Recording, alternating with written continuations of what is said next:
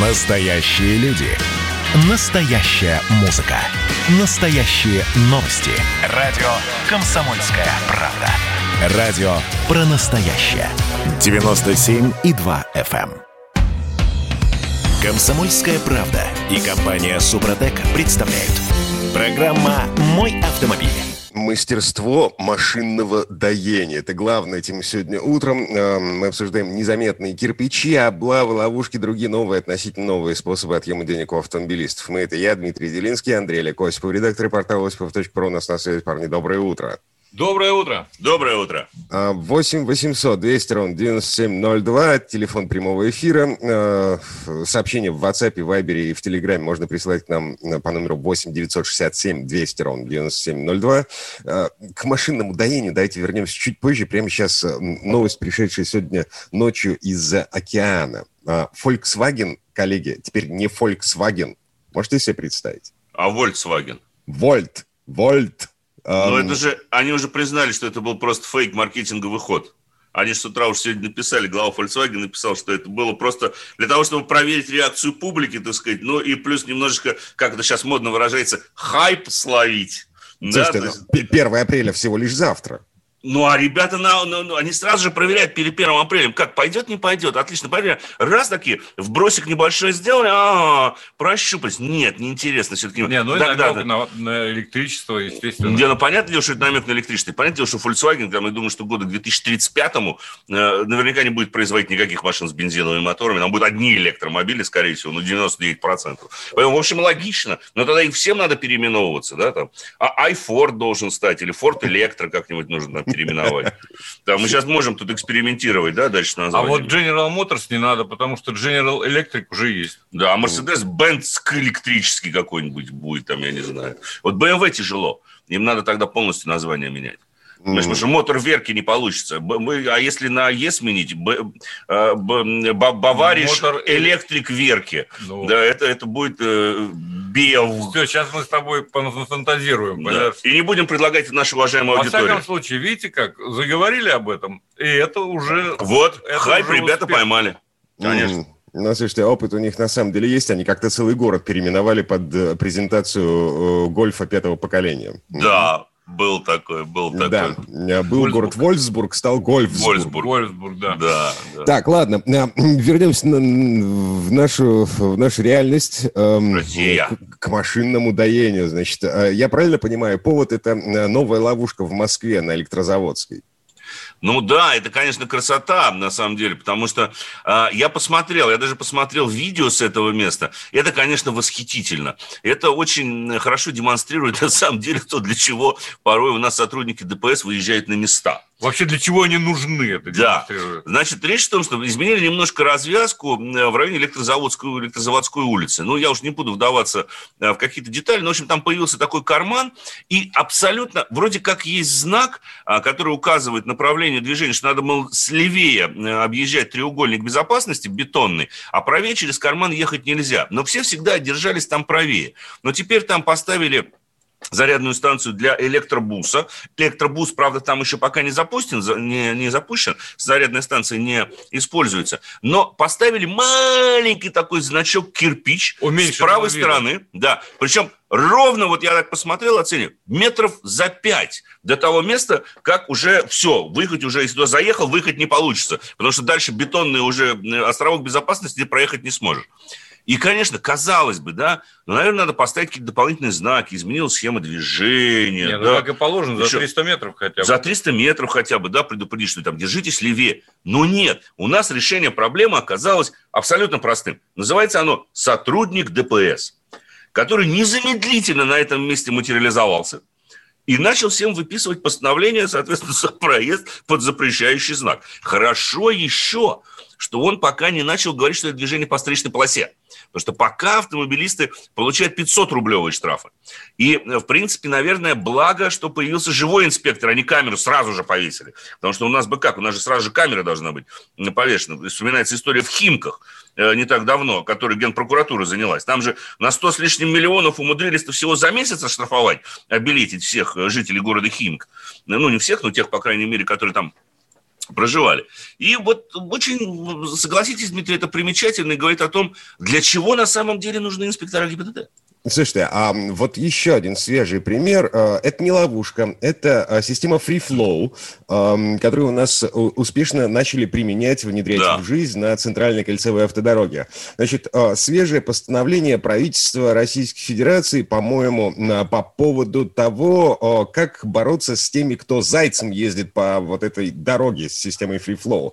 Если у тебя нечитаемый номер, вот. Заляпан да. грязью, значит, висят какие-то тряпочки, компакт-диск туда повесил хохма ради. Вот. Штраф тебе 500 рублей. Но а, вы же понимаете, что прочитать номер, который не читается, невозможно физически. Да. Это, да, значит, решение проблемы. Поставить на въезде и выезде э, инспекторов ГИБДД, которые будут ловить э, тех, у кого номера не читаются. Ну, классно же, Дим, ну все логично, а? И, и сотрудник занят. Вроде как не просто так стоит. И система FreeFlow работает, которая электронная, компьютерная сама все должна считывать. Ну ведь хорошо. Правда, жаль гаишника, потому что съездов много, стоять придется весь день, а иногда могут на ислятках. Хотя, с другой стороны, чем мне его жалеть? Слушай, одну секундочку, ну, он да. стоит не бесплатно. О, он Я... стоит более чем не бесплатно. Вот, поэтому что, человек работает. Человек работает, согласен с тобой. Угу. Так, а, еще один свежий пример. Значит, э, что вы слышали о штрафах за парковку на даче? То есть вот э, приехал ты к себе на дачу или в деревню, в, в Подмосковье, в конце концов, поставил машину там, где твой дед еще парковался, а тебе штраф. Да. Но это на самом деле, Дима, вы сейчас говорите, э, уже получили, вы начали выписывать такие штрафы, тоже в Подмосковье дело происходит. Это Подольский, Сипуховской район Московской области.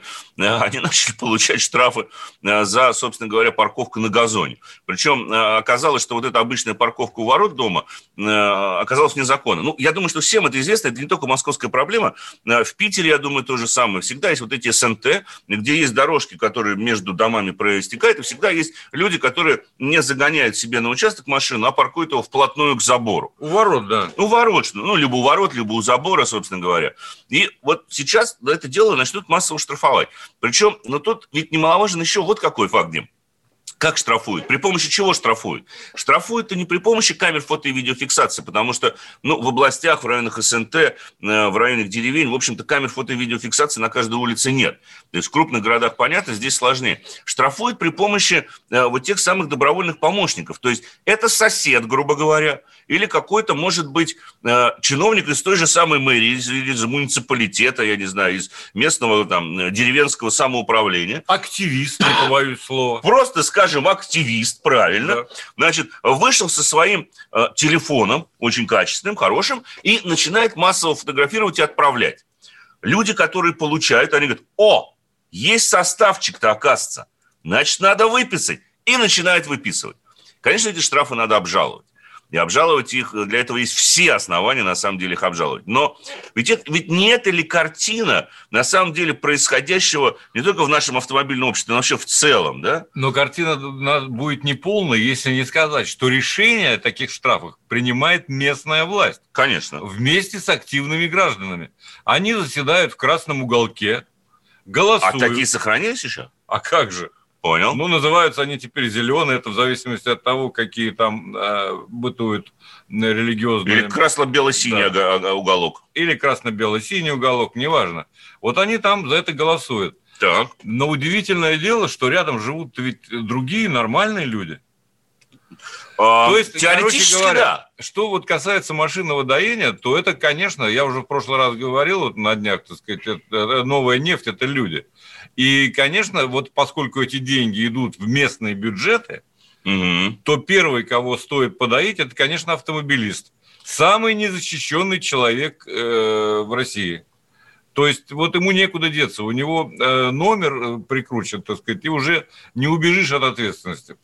Вот, так, например, слушайте... там каких-нибудь насильников или э, мошенников их ловить значительно сложнее. Угу. А вот нас, автомобилистов, легче легкого. Но давай мы все-таки дадим совет, что можно ли обжаловать эти штрафы. Можно, вот, вот, нужно. Да, про практический совет, собственно, как это да. сделать. но надо применять, на самом деле, посмотреть на то, что происходит в Москве.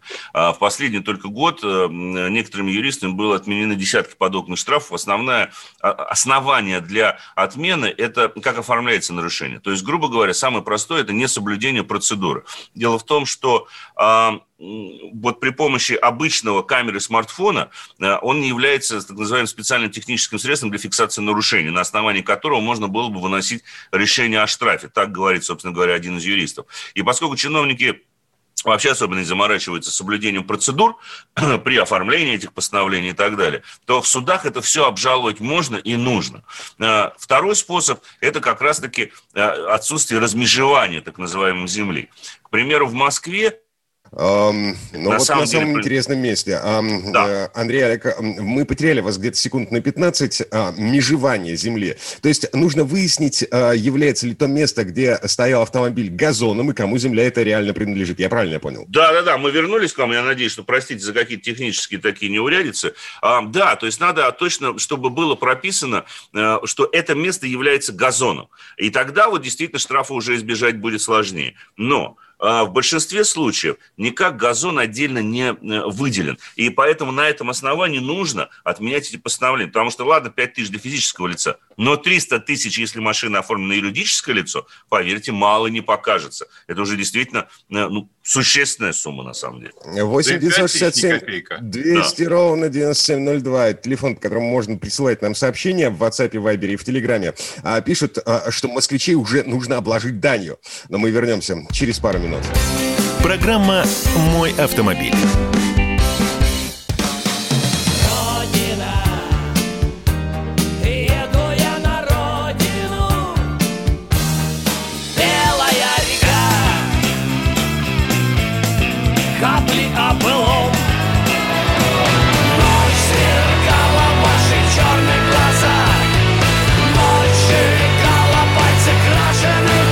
«Комсомольская правда». Радио поколения ДДТ». «Комсомольская правда» и компания «Супротек» представляют. Программа «Мой автомобиль». Э, нас, москвичей, вас, москвичей, всех москвичей вообще нужно на дань поставить для нужд регионов. Это мы и так платим уже. Из Челябинска Александр пишет. Мы вернулись в студию радио «Комсомольская правда». Я Дмитрий Делинский, Андрей Лек Осипов, редактор портала осипов.про у нас на связи. Ну что? Ну вот обидны ваши слова, Дмитрий. Я понимаю, что ну, вся Россия москвичей ненавидит. Слушайте, ну, ну мы не такие уж плохие, во-первых. Да мы и так здесь платим в три дорого за все да, мы уже эту дань платим. Да, ну зачем же нас так? Ну, как-то грустно нам даже. Вот, um, это, э, да, да, это мы на самом деле обсуждаем э, проблему э, массированного взимания штрафов, придумывания новых поводов для штраф. В конце предыдущей четверти часа говорили о том, что э, в Подмосковье начали садоводов и, э, ну, в общем, людей штрафовать за то, что они паркуют машины при въезде перед воротами э, на свой участок. Ну, то есть, ну, вообще уже скоро за воздух э, начнем платить. Ну, вот а... из Свердловской области нам пришло сообщение от 44-го. Дронов по садам запустит, вот и все. Злите, ну, дальше. А, на самом деле, это недалеко от правды, потому что а, в одном регионе России, скажу так, во время пандемии для того, чтобы отследить людей, которые приезжали, так сказать, туда все равно, в этот регион, дроны запускали, причем боевые, они летали над большими жилыми комплексами. Это уже практика существует. То есть, если вы думаете, что вы говорите о чем-то фантастическом, то вы на самом деле заблуждаетесь. Это есть. Запустить дрона, по большому счету, сейчас, когда его можно купить за сущие копейки, по большому счету, ну, вы понимаете, что это несложно. Несложно. Очень угу. не хотелось бы, чтобы такое происходило. Вот в этом вопрос, мне кажется. То есть технический прогресс э, обусловлен жаждой наживы, то есть жаждой пополнения бюджета. Ты знаешь, а... технический прогресс во многом всегда обусловливается желанием жить лучше. Ну, так получалось. Лень, лень, э, двигатель технического прогресса. Э, ну, из, конечно. Господи, из Самарской области нам пишут, э, вот по поводу того, что москвичи платят за все в три дорого. Так по всей стране, в регионах, да. цены на продукты дороже, чем в Москве, пишет нам из Самарской области. Меня, кстати, это поразило, Дим, действительно, очень во многих регионах цены гораздо выше, чем, чем в Москве. Причем, казалось бы, в регионах, где, ну, непонятно вообще с чего. Там помидоры стоят вдвое дороже, когда вот они растут тут. Не, ну вот они растут. Э, во-первых, доставка. В Москве оптовые цены, как правило, так сказать, они незначительно увеличены. Хотя все тоже дорожает, могу вам сказать. Конечно. Прочитайте сегодня много публикаций на этот счет. Вот, а в регионах... э, 20% примерно рост цен на продукты с начала этого года. Но а, это не официальная статистика, это, эм, скажем так, наблюдение журналистов э, за ценниками в а, конкретных магазинах. Да мы с вами сами прекрасно видим, мы же ходим в магазины. Конечно. Естественно, да. Э, И плюс 8% цен на бензин. Минпромторг тут в очередной раз вынужден оправдываться. Говорят, что э, если бы не демпфирующий механизм, то цены на бензин на заправках колебались бы вместе с ценами на нефть. И как вам такое, э, господа э, Ну, э, граждане России? Да, Это когда, да, когда э, цены на бензин э, сначала, значит, повысились на там 30% разом, да, а потом понизились на те же 30%, э, эти качели не понравятся никому, считает Минпромторга. Мгм, Ну, Минпромторга, понимаете, не, ну почему? В принципе, логично, Дима, они за стабильность. да. Для них это сейчас важнее. Стабильность всего. А зачем это, собственно говоря, людей приучать, что, чтобы человек, это как, понимаете, в, в советские, какой в 90-е, когда люди следили за курсом доллара, я помню, выпуски новостей начинались и заканчивались курсами доллара. А сейчас вот что же вы хотите, чтобы они за курсом нефти, что ли, следили? Я прошу прощения, но это не спасло. Не спасло. Ну, подожди, мы сейчас не о выводах, мы говорим о том, что мы это во многом проходили, поэтому Минпромторг голосует за стабильность. Все должно быть стабильно. Вот ты видишь на заправках цену сегодня 48 рублей за литр, завтра 48,20, и ты стабильно знаешь, 40, уверен. а не хочешь 49 и 50 плюс э, Да, на какой-нибудь там... Ну, это не важно уже, это уже детали. Да ты, главное, знаешь, тренд очень четкий, однозначный. Он никогда не ломается. Ты можешь всегда четко спланировать свой бюджет и сказать, что вот, вот в этом месяце ты на бензин будешь выделять на 5% больше. А на штрафы потом 10. еще- а потом, да, конечно. Зато, понимаешь, ты стабильно себя ощущаешь в этой стране.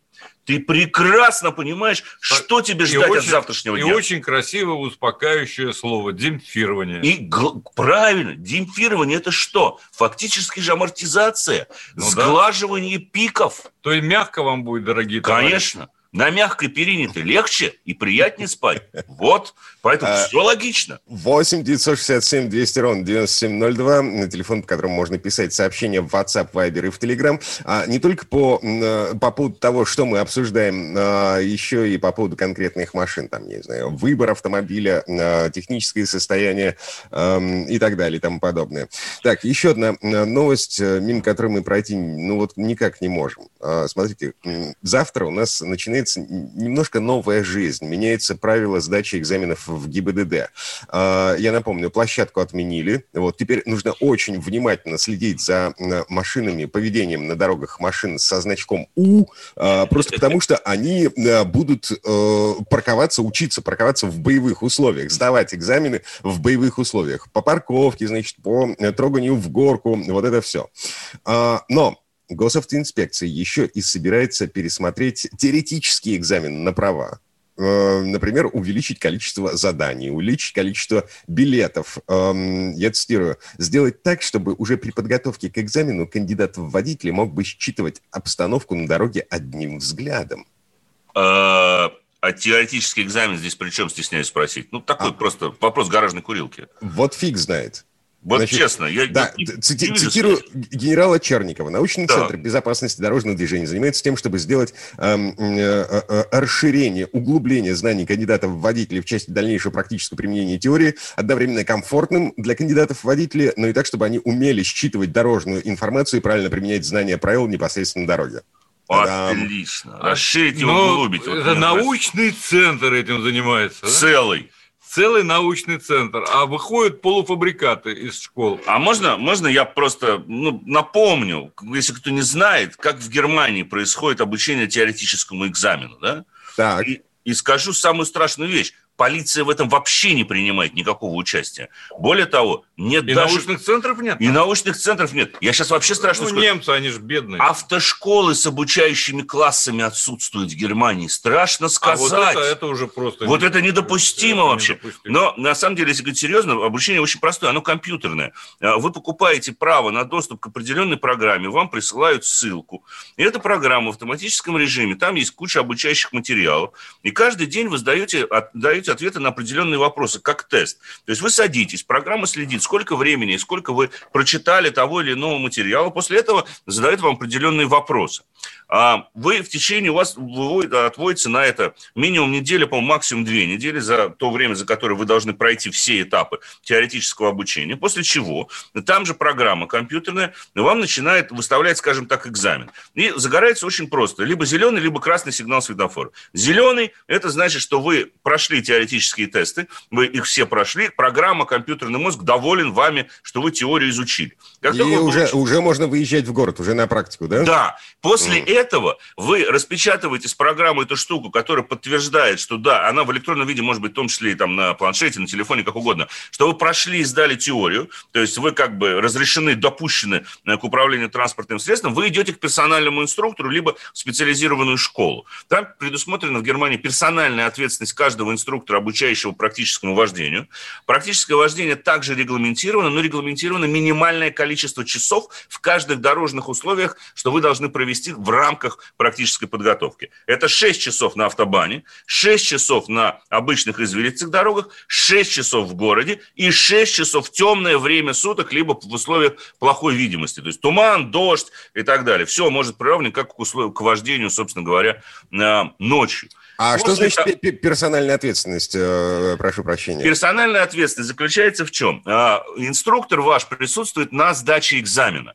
А, Экзамен принимается не сотрудником полиции, экзамен принимается специально сертифицированным человеком. Это, как правило, клуб АДАК или ТЮФ. Это крупнейший сертифицированный орган. Они имеют лицензию на прием таких экзаменов. Если вы в рамках практического экзамена не сдали первый раз, ничего страшного. Но ваш инструктор будет, ну, ему, скажем так, галочку поставить. Если вы второй раз не сдадите практический экзамен, то воз- начинают возникать вопросы уже к самому инструктору, который готовил. Если вы третий раз не сдадите экзамен, то его лицензия может быть отозвана. Точно так же может случиться, то же самое может случиться, если вы в течение первого года а, вождения попадете в ДТП и причем станете его виновником.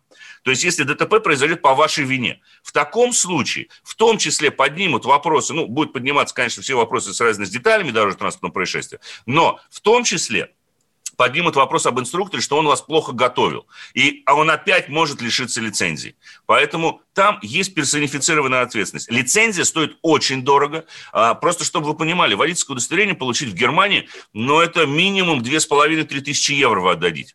Просто для того, чтобы его получить. Это дорого.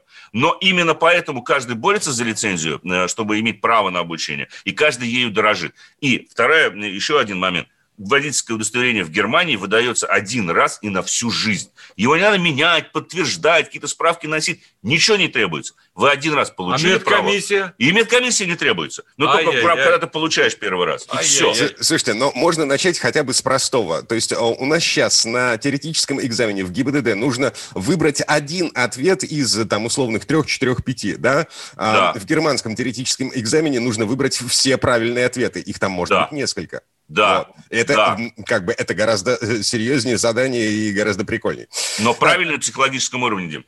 Ага. Ладно, вернемся в эту студию буквально через пару минут. Андрей Олег Осипов, редактор портала осипов.про у нас на связи. В следующей четверти часа будем говорить про конкретные машины. А, 8 967 200 ровно 9702. Это номер, по которому можно задавать вопросы. Программа «Мой автомобиль». Кто виноват и что делать, в нашей стране знает каждый. А вы попробуйте предсказать, что будет. Каждый четверг в 8 вечера по московскому времени главный редактор «Комсомольской правды» Владимир Сунгоркин делает прогнозы, как станут развиваться события. И у него это отлично получается. У нас очень сильная налоговая служба. Руководитель ее, господин Мишустин, это один из выдающихся управленцев. Ему бы возглавить правительство. Байден может победить с минимальным перевесом. И, скорее всего, они будут спорить, ходить в Верховный суд, доказывать. Карабах станет азербайджанской территорией, каковой она является по всем международному праву и, извиняюсь, по решениям, специальным решениям Организации Объединенных Наций. К лету исчезнет вся эта пандемия, и мы перейдем к нормальной жизни. И дальше я бы прогнозировал, будет огромный всплеск во всем, в экономике, в потреблении. Я предрекаю, что где-то уже к осени будет серьезный бум. Всего хорошего против всего плохого. Хотите знать, что будет? Включайте радиоприемники каждый четверг в 8 вечера по Москве. Комсомольская правда и компания Супротек представляют. Программа «Мой автомобиль».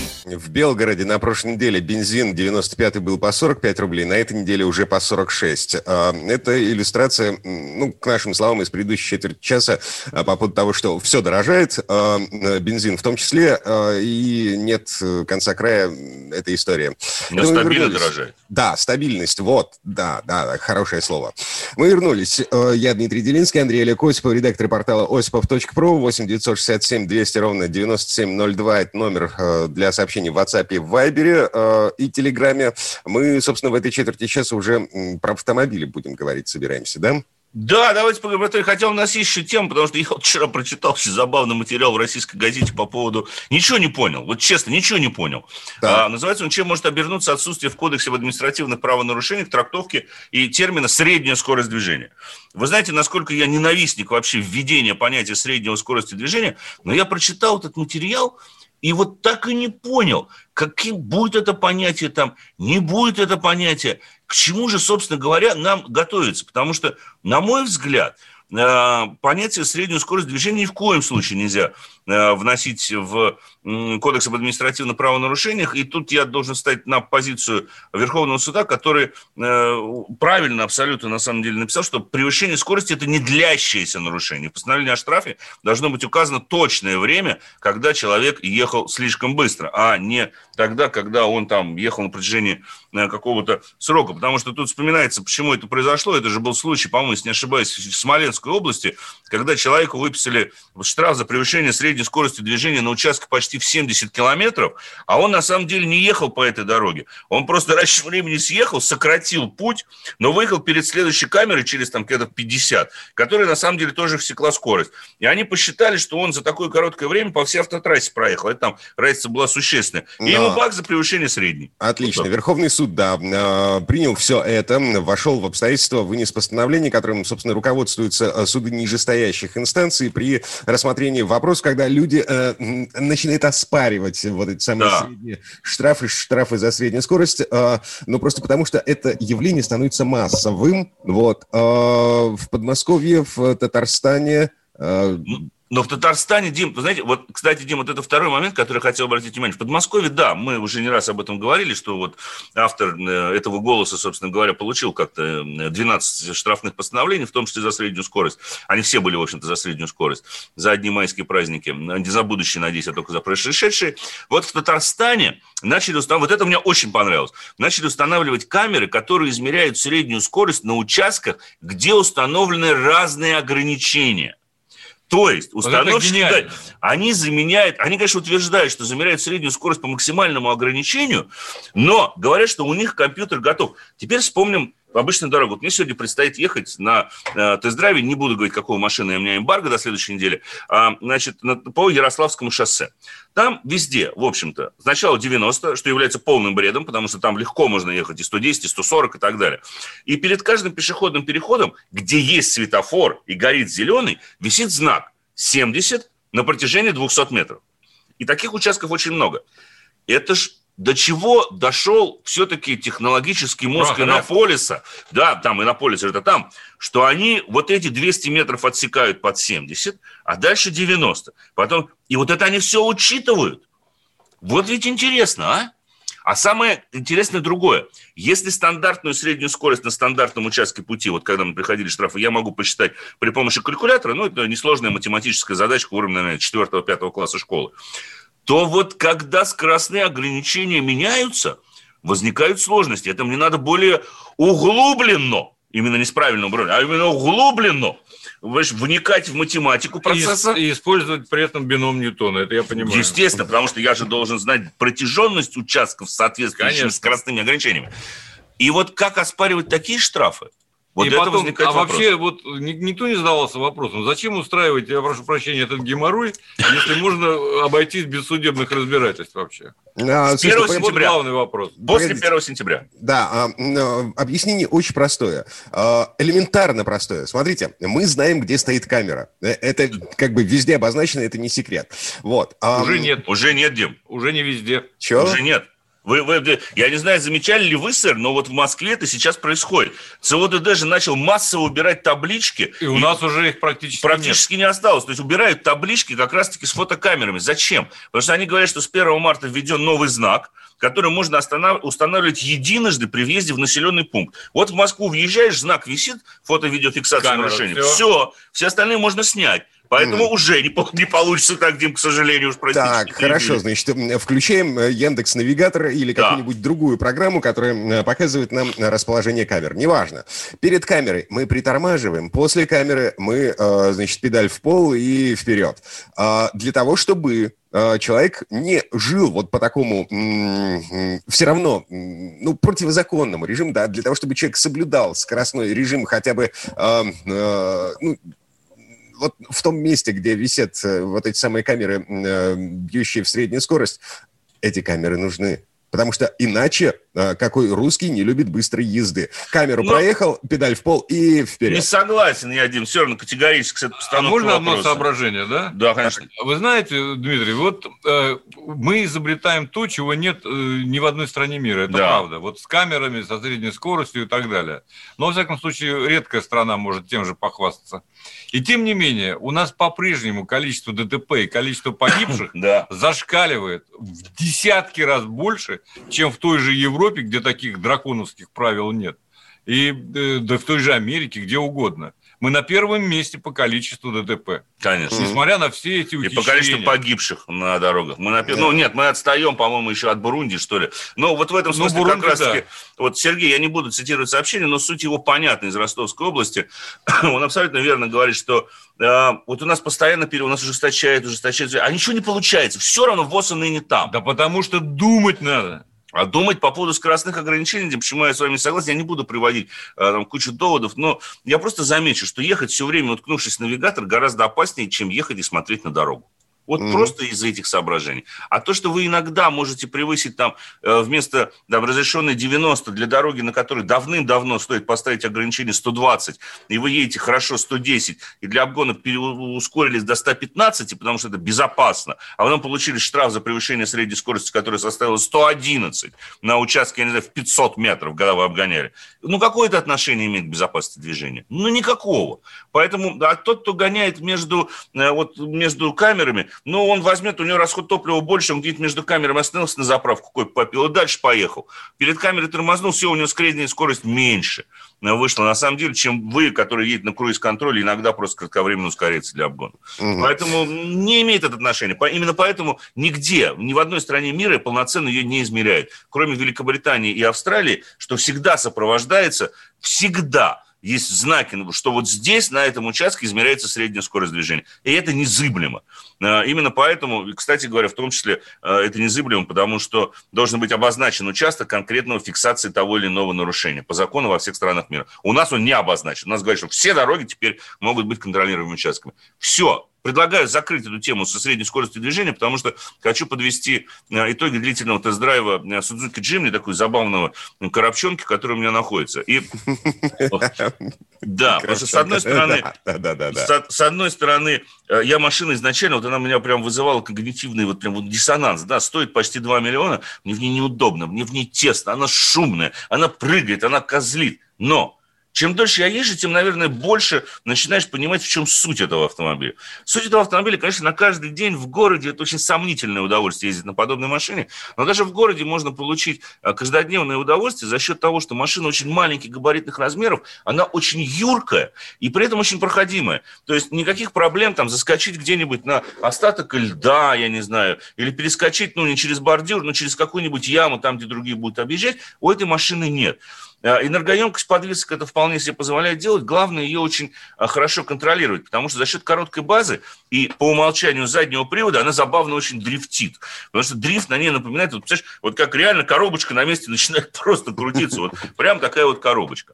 А, несмотря на скромный мотор, тоже, в принципе, к динамике особых претензий нет. Там стоит 1,5, ну, 1,462, если быть точным, на таков объем в кубических сантиметров.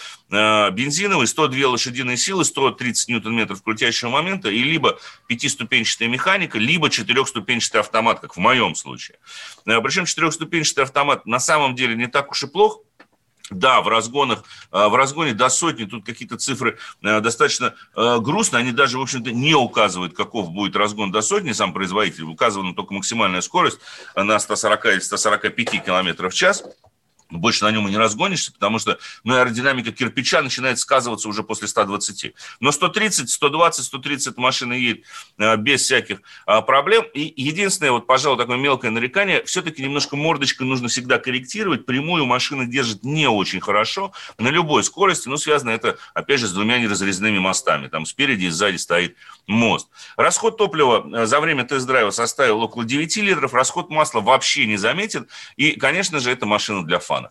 Это машина для получения удовольствия, но для получения удовольствия скорее за пределами города, а где-нибудь в лесу, э, вот там, где уже дороги нет совсем, а есть только лишь лыжная тропа. Вот там нормально. Ее угу. стихия грязища. Да, ее да. стихия грязища, это факт. То есть а, такая нива для эстетов. Да, если хотите, это не вот для эстетов, но понятное дело, что оно дороже. Да в Ниве, пожалуй, покомфортабельнее будет. Могу сказать. Нас не надо. Ну, может быть, каких-то моментов не покомфортабельнее. Но здесь больше все-таки девайсов, сенсорные мониторы там и так далее и тому подобное. Да, это правда. В Ниве, конечно, этого, этого на самом деле нет. Так, ладно. А, да, прерываемся на этом. Андрей Илья Осипов, редактор портала осипов.про были у нас на связи. Впереди Сан Саныч Пикуленко, его поездка в Болдино, Пушкинское Болдино на, на Кадиллаке. Давайте не будем растекаться мыслью. Единственный человек, который может зажигательно рассказывать про банковский сектор и потребительскую корзину – рок-звезда от мира экономики Никита Кричевский. Ну, мы, конечно, все понимаем, у нас рекордный урожай, у нас же миллиард есть, мы этим гордимся. А хлеб закупали за границей. В 2003 году Борис Абрамович предлагал мне стать папой римским. Я отказался. Он разбирается в мировых трендах, строит прогнозы и знает, что надо делать. У меня есть встречное предложение. Если вы нам намекаете, мол, вы там смотрите, да, так вы национализируете эти холдинги. Какие проблемы? По средам в 17.00 по Москве. «Экономика» с Никитой Кричевским. На радио «Комсомольская правда». Я буду резок, я буду краток, я буду четок. Комсомольская правда и компания Супротек представляют. Программа «Мой автомобиль». А это мы вернулись в студию радио «Комсомольская правда». Я Дмитрий Делинский. В этой четверти часа у нас традиционная история от Александра Пикуленко. На этот раз речь пойдет о кроссовере Cadillac XT6. На нем Сан Саныч в канун Великого Поста отправился в Болдино, в то самое место, где осенью 1830 года на целых три месяца из-за карантина, из-за эпидемии холеры застрял некто Пушкин Александр Сергеевич. Ну, творчество великого поэта бесценно. Вот стоимость Кадиллака XT6 стартует от 4,5 миллионов рублей. Насколько это оправдано, давайте слушать Сан Саныча. Тест-драйв Завтра праздник, воскресенье, нам лепешек напекут. И помажут, и покажут, а покушать не дадут. Почему-то этот детский стишок вертелся в голове, когда мы отправились в недалекое путешествие в канон Великого Поста. И не куда-нибудь, а в воспетое нашим всем, то есть Александром Сергеевичем Пушкиным Болдина. Правда, у него там была осень, а у нас вполне себе весна. Зато и там, и там был настоящий карантин. Так что исторических пересечений сколько хочешь. А.С. Пушкин катил себе в комфортабельном русском воске. Мы тоже катили и тоже в комфортабельном, но американском автомобиле. Это большой кроссовер Cadillac XT6. Глядя на него, сразу понимаешь, что этот автомобиль не склонен к догматике и показывает свой американизм лицом. Двигатель у него мощный, салон роскошный, конструкция изощренная, а автомобиль в целом насыщен новейшими электронными системами. Честно говоря, я боялся разочароваться. Ведь уже который раз машина, о которой ты много слышал, при очном знакомстве оказывается, как бы это помягче сказать, не на уровне. Но в данном случае мои страхи оказались напрасны. Вот он, красавец, серо-стального цвета, в каждой сглаженной грани полной внутренней силы и достоинства. Причем нет никакой тяжеловесности. Все линии экстерьера одновременно и солидны, и стремительны. Инженеры Cadillac могут гордиться, что им удалось создать прочный кузов, экологичный двигатель, хитрую полноприводную трансмиссию и многое другое, что и определяет сегодня современный автомобиль из luxury -сегмента. И вряд ли будущие владельцы воспользуются всеми возможностями Cadillac XT6. Ведь абсолютно неважно, понадобится им это или нет. Они готовы заплатить за эти возможности и производитель отвечает на их запросы. Сидя за рулем Cadillac XT6, совершенно забываешь о стопроцентном американском происхождении автомобиля. Его спортивная подтянутость и интеллектуальный уровень не уступают мускулам и IQ большинства европейских и японских соперников. XT6 по своей идеологии мало чем связан с легендарным образом большого внедорожника, бороздящего бесконечные хайвеи Америки. Новый автомобиль обрел очень интернациональные пропорции, хотя грани, так привычные на Кадиллаках в 21 веке, никуда не делись. Зато жесткость структуры кузова увеличилась. XT6 в длину чуть больше 5 метров, что вообще-то соответствует длине машин бизнес-класса. База вытянулась, колея стала шире. Сила турбочетверки в 200 лошадиных сил, уложенной поперек кузова, подкреплена неплохими ходовыми качествами, радующими любого водителя, уже имевшего дело с кадиллаками. Кстати, на нашем рынке XT6 стоит особняком, не пытаясь конкурировать с кем-нибудь. Ведь у этой марки свои почитатели, и они знают, что выбрать. И понятно, что за XT6 придут те, кому Escalade великоват. Что же касается дизайна машины, то многие считали, что в этом силуэте найден привлекательный, легко узнаваемый нестареющий оптимум, отвечающий разным вкусам. Так что сядьте в него, разбудите энергичный турбомотор и, не обращая внимания на легкую вибрацию, переведите селектор девятиступенчатого автомата в положение драйв. Пустившись в путь и разогнавшись до позволенного в городе предела, попробуйте, не сбрасывая газа, перестроиться в другой ряд. И вы удивитесь, на что способен этот американский американский аристократ. Центробежные силы будут стараться оторвать вас от скользкой кожи сидений. Но XT6 уверенно, ну, может быть, слегка накренившись, пропишет заданную траекторию. В этом помогает очень неплохо настроенный руль с приличной обратной связью.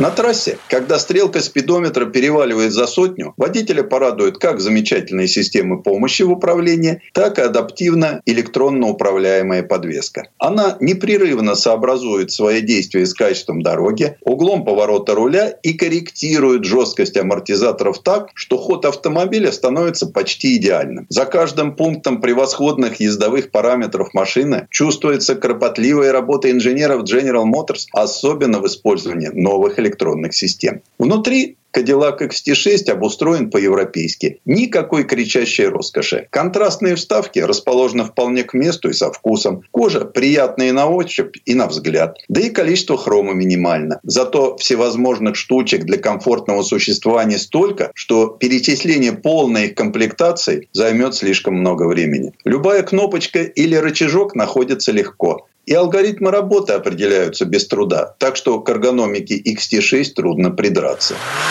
Селектор автомата хорошо ложится в руку. Обтянутый шершавой кожей руль не скользит и регулируется по всем направлениям. Панель приборов с красиво высвечивающимися шкалами и стрелками информативна и лаконична. Но все-таки главный вопрос. Как это получилось, что внутри такого серьезного полноприводного автомобиля рядная четверка в 200 сил против двухтонной громадины? И пока шикарная машина мягко выкатывалась на автомагистраль, я задумался о странностях автомобильной эволюции. Чтобы приспособиться и выжить в современных условиях, большому автомобилю потребовалось маленькое турбосердце. Как все-таки меняется мир? Электромобили, водородомобили вытесняют привычную технику. В каждой машине появился режим эко. Без этого теперь выпускать автомобиль на дорогу просто неприлично. И у Кадиллака все это есть. Экономит бензин, сразу же глохнет в пробках и на светофорах, и слишком уж плавно прибавляет газ. И неясно, что сыграло большую роль – кризис или глобальное потепление. Раньше хвалились, у нас самый мощный. Теперь самый экономичный.